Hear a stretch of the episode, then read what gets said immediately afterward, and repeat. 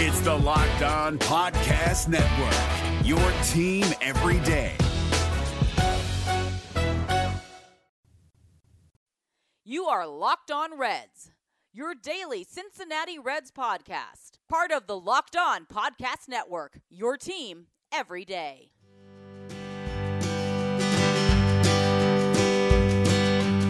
Welcome into your daily source for the Cincinnati Reds throughout the offseason. This is the Locked On Reds podcast, and I'm your host, Jeff Carr. And here we go. What's up, Reds fans, and welcome into the Locked On Reds podcast. Thank you so much for joining me today.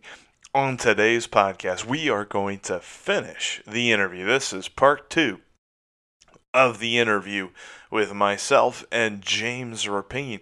Part one was on Friday. Just in case you haven't seen it or haven't heard it already, check out Friday's episode of James and I beginning this conversation. And today, we're finishing it. But before we jump in, make sure that you are subscribed to the podcast on all the many podcasting platforms. Check us out on Twitter at Locked On Reds and at Jeff Carr with three F's and say the Locked On Reds line number into your phone 513 549 0159. Questions, comments, questions about anything. The Reds off season, you know, what, what my favorite color is. Uh, it's red, by the way. Not to spoil that one, but you know, just all kind of good stuff on there. 513 549 0159. Now, here is the conclusion of the interview between myself and former host of the podcast and now Cleveland sports beat reporter James Rapien. Tell me this if the Reds win the World Series next year, do we care what the farm system looks like? Correct, and I, I get what you're saying there, and you're absolutely right. Like, like if if you're the Reds and you plan on going out and making a big free agency acquisition, whether it's a and, and we mentioned it before you hit record, but whether it's Anthony Rendon or whether it's um, any of those type of players, those high end type of outfielders, then that's fine. But you're probably gonna have to make another move or two. The Reds aren't just an outfielder away, Right. right? You know, you get a full season of Bauer, so I love that. I love their their rotation with Castillo, obviously as well. Um, one through three, they're, they're pretty solid there, right? You like their bullpen. Um, overall, I would say that, that that you like their bullpen, but can you add more to it? So to me, even if you go get Rendon, if I'm the Reds, I, I'm looking at making another move, i.e. Lindor, i.e. someone like that. And I'll give you a name. I, I'd be on the phone with Boston. I'd be on the phone with Boston, and I would just see because I I keep hearing, and I listen to the Bill Simmons podcast a lot, and he's obviously diehard Boston through and through. He's talked about multiple times how he doesn't think they're going to pay Mookie Betts. Mhm. That would be my target. If I could somehow get Mookie Betts, that would be my guy. It wouldn't be, and I like Frankie. I think Mookie Betts is overall a better player, and I know he had a little bit of a down year last year. I, I would try to go get Mookie if I could, if I'm the Reds. Now, we're crazy here. We're talking hypotheticals, but if it's if it's a Hunter Greene centered package to get one of those top stars in the game, and the Reds obviously plan on going for it and winning in 2020, then uh, then you do it. Absolutely, you do it, and, and you think about the future uh, as far as prospects and things like that later, uh, be, because at some point you do got to go for it. You've been rebuilding now for six years, right? It, last year felt like it was a, such a, a, solid year, and you were under 500.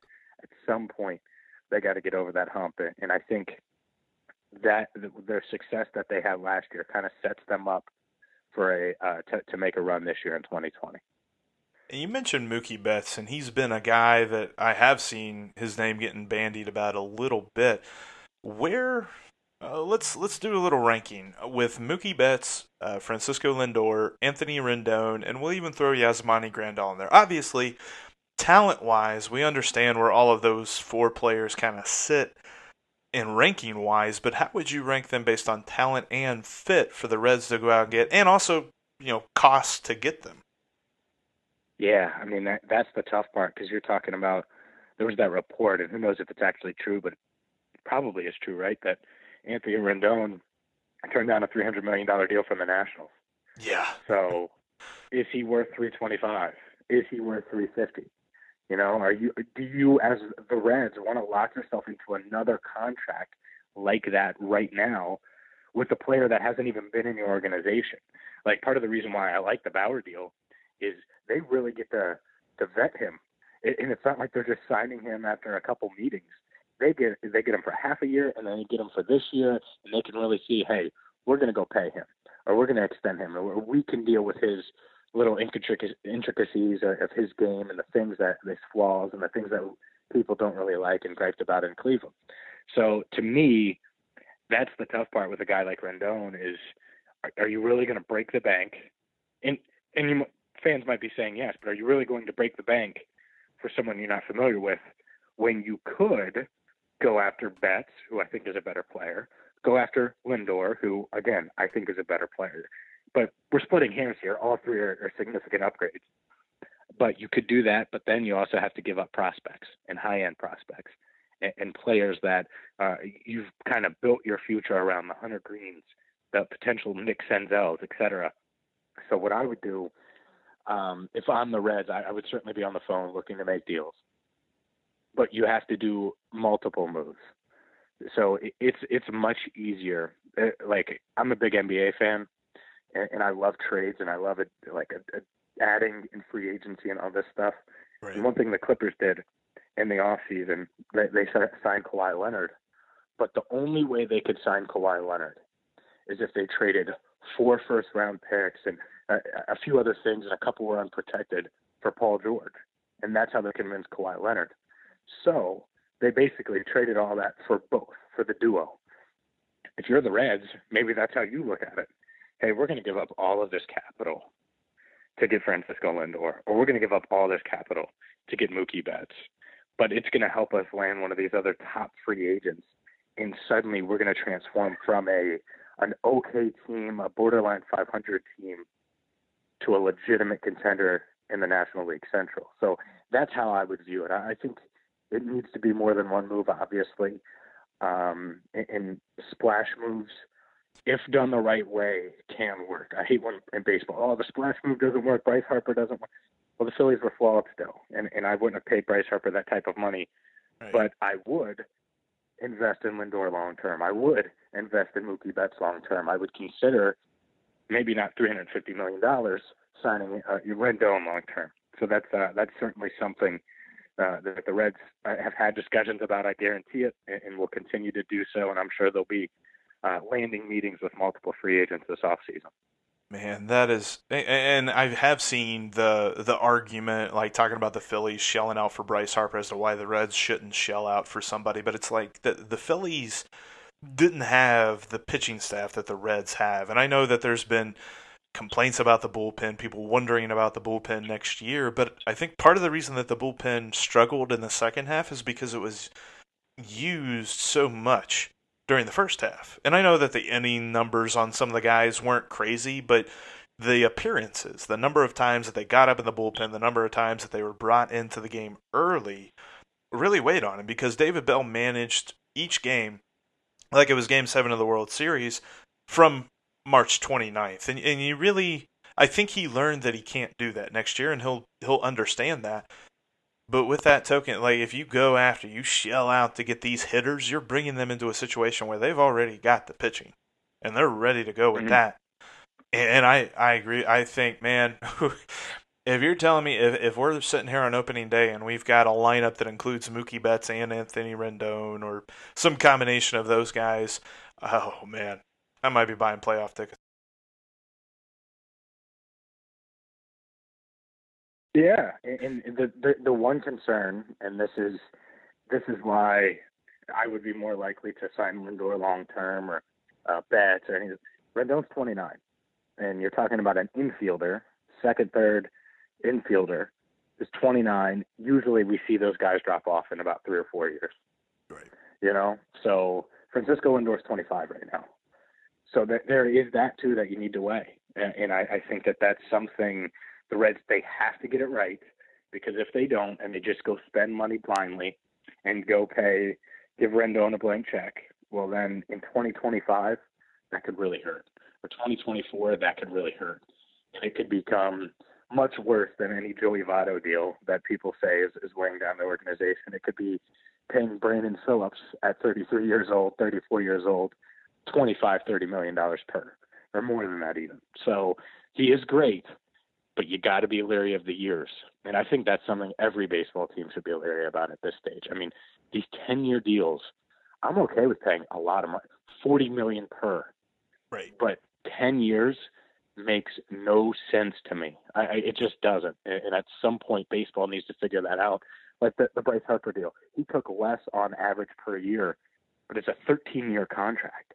What? Yeah. It, it's just insane to me. I would much rather you pay pay you 250 million over the next six years for your prime years than 330 million over your, your, your next 13 because you're going to suck for half of them and wear our organization down. And even though it lightens the load over the next couple of years, the back end of that deal is going to be painful. Right, and that's something that we've talked about with Joey Votto. It's like people are complaining that the the Reds overpaid for him. It's like no, they didn't overpay for him. It's just now is when the credit card bill comes due and they have to pay that off for the next four years. When you look at a deal like that, maybe that's a something that the front office says, okay, we're going to sign a guy whose average annual value contract is probably going to be greater than Joey Votto, but we're not going to be stuck with him for longer than we need him to be. Because if you sign a guy, Lindor, for a five year deal and he starts to decline in year three and you recognize that, you can still trade him. It's not, well, all right, it's year three of a 10 year deal. Like, teams are going to see decline. That's why they can't trade Joey Votto, is that they see the decline, but then they're like, well, we're trading for him and we're still going to have him for four, five, six years. So we're not really going to deal that much for him. And I think I'm with you there. Like if if they could tone it down with the years and just shell out the money, because I'm of the mind the teams have the money. The teams got the con the TV contracts. They've got all that different stuff, money from the league coming in. They've got the money to do it. Just do it.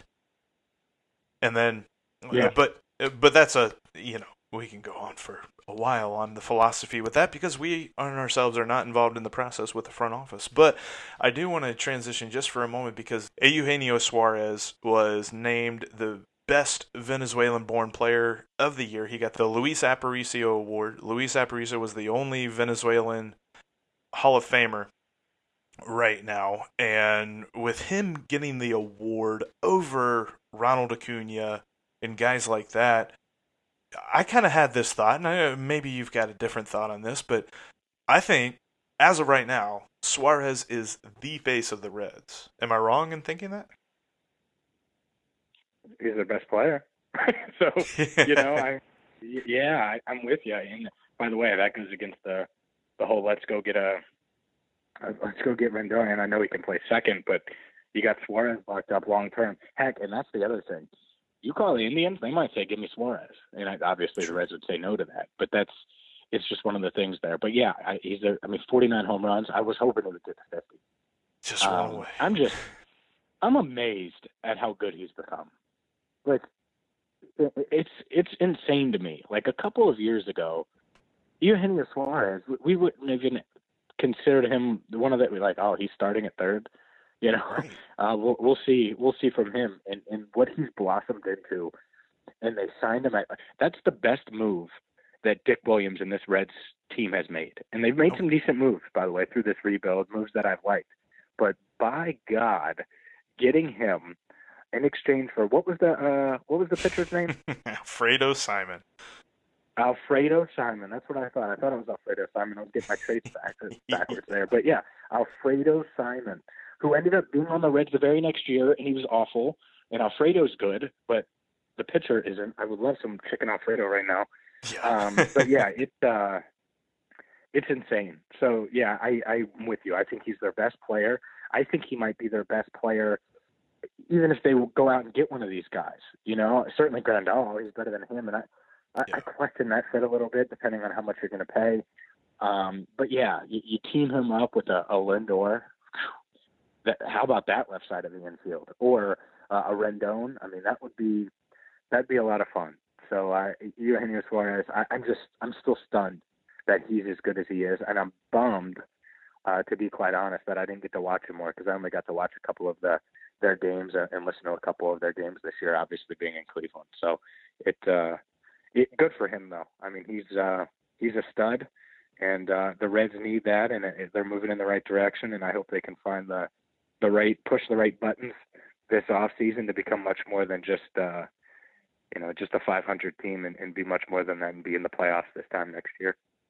Absolutely, and and Dick Williams doubled down on that move for trading Simon for him, and then signs him to a seven-year deal. I mean, he he is under contract, and there's even a team option for 2025. But he's he's under contract for like five, six more years, and he's very it's cost crazy. effective. Very cost effective. And, so. and and that is that is the blueprint, though. Right. Like we talk about the Reds going out and getting these guys, these established stars, and that's great. But if you're going to succeed in a mid-market, you know, and and eh, Cleveland, they've done it and they've had more success than the Reds doing this. They did it with Jose Ramirez. You pay them early, and then you get a bargain. You identify the talent. Hey, he's got it. He's getting paid. He's got it. He's getting paid. And then, like Suarez, heck, I'm looking at a. I'm in my office right now. I'm looking at a Eugenio Suarez, two different bobbleheads of his from a couple of years ago, long before, by the way, he was as good as he is now. Right. Um, but but the, uh, the the thing is, is if you do that, then it gives you the flexibility to go out and pay a, a player or two. In the Joey Vottos of the world, they don't hold you down. The contracts don't hold you back. So I think that's the key. And, and you hope that Dick Williams, seeing that success with Suarez, he sees that and he's uh, he's able to keep that going because I think that's that's really the key to unlocking the Reds' potential or any mid-market uh, their potential as an organization by paying guys early, not waiting till their their final year. You know where Trevor Bauer is right now, uh, where Francisco Lindor is going to be in a couple years. It's tough to pay him then. If you pay him early, and the, uh, the Indians, by the way, tried to lock up Lindor. He was he was too smart for that. He was like, no, no, I'm going to get paid. so, uh, so yeah, so I, I think that's uh, that's certainly a, the key to success in, in today's baseball in this day and age. Four out of six of his seasons have been above average, according to the OPS Plus stat. In fact, the last two years he's been over 130. In 2018, he was 136, and in 2019, 134. Just Suarez is phenomenal. I'm so glad he's locked up. Well, James, man, I appreciate your time, dude. And uh, real quick before we go, just a a quick plug. I know the Cavs started their season in not the best of ways last night, but uh, how do you look at them going forward as the only professional basketball team in the state of Ohio? Yeah, I mean they're rebuilding. It's going to be tough. I, really like John Beilein as a coach. Um, I think Darius Garland, he's a baby. I mean, he's 19 years old, but he's he's a stud. I mean, he's got a ton of talent. So it's just it's going to be going to be painful. You know, it's going to be painful if you're a Cavs fan to to watch this year, especially where they were just a couple of years ago, battling in the finals year in and year out. Um, but I, I will say this, just from and I started covering the team in December, last December, to now with, with John Beilein and with the hires they've made, the culture feels much different. And I was talking about the blueprint of, of winning in a uh, a mid market. The blueprint in the NBA of winning in a mid market is having a great culture, great coaching, and, and winning despite not having the top stars because you're very rarely going to have those. And I think that starts with culture. The San Antonios of the world, obviously, they ran into Duncan, but and that led to titles. But they're a great culture regardless. They're a great culture before and after. The Pacers, uh, I think they have that. So there are teams that have it. The Raptors, even post Kawhi, have that. Um, so, so I think that that's what the Cavaliers are working on now more than anything and there'll be a couple more lottery picks. There'll be a lottery pick that joins them next year, and uh, and they'll continue to develop this thing. I think they're going to get it turned around, and John Beilein's the guy. It's just going to take a little time as they uh, accumulate talent and start to trade off some of these veterans who are free agents at the end of the year. Well, James, I appreciate it, man, and um, I mean, hey, it's easy to watch the Cavs are on the same channel as the Reds are, so there you go. But yep. uh, Thanks Sports for Ohio, no doubt. exactly. Thanks for coming on the show, dude, and uh, we'll talk to you again soon. All right, sounds good. Thanks, Jeff. Appreciate you. Hey, Prime members, you can listen to this Locked On podcast ad free on Amazon Music. Download the Amazon Music app today.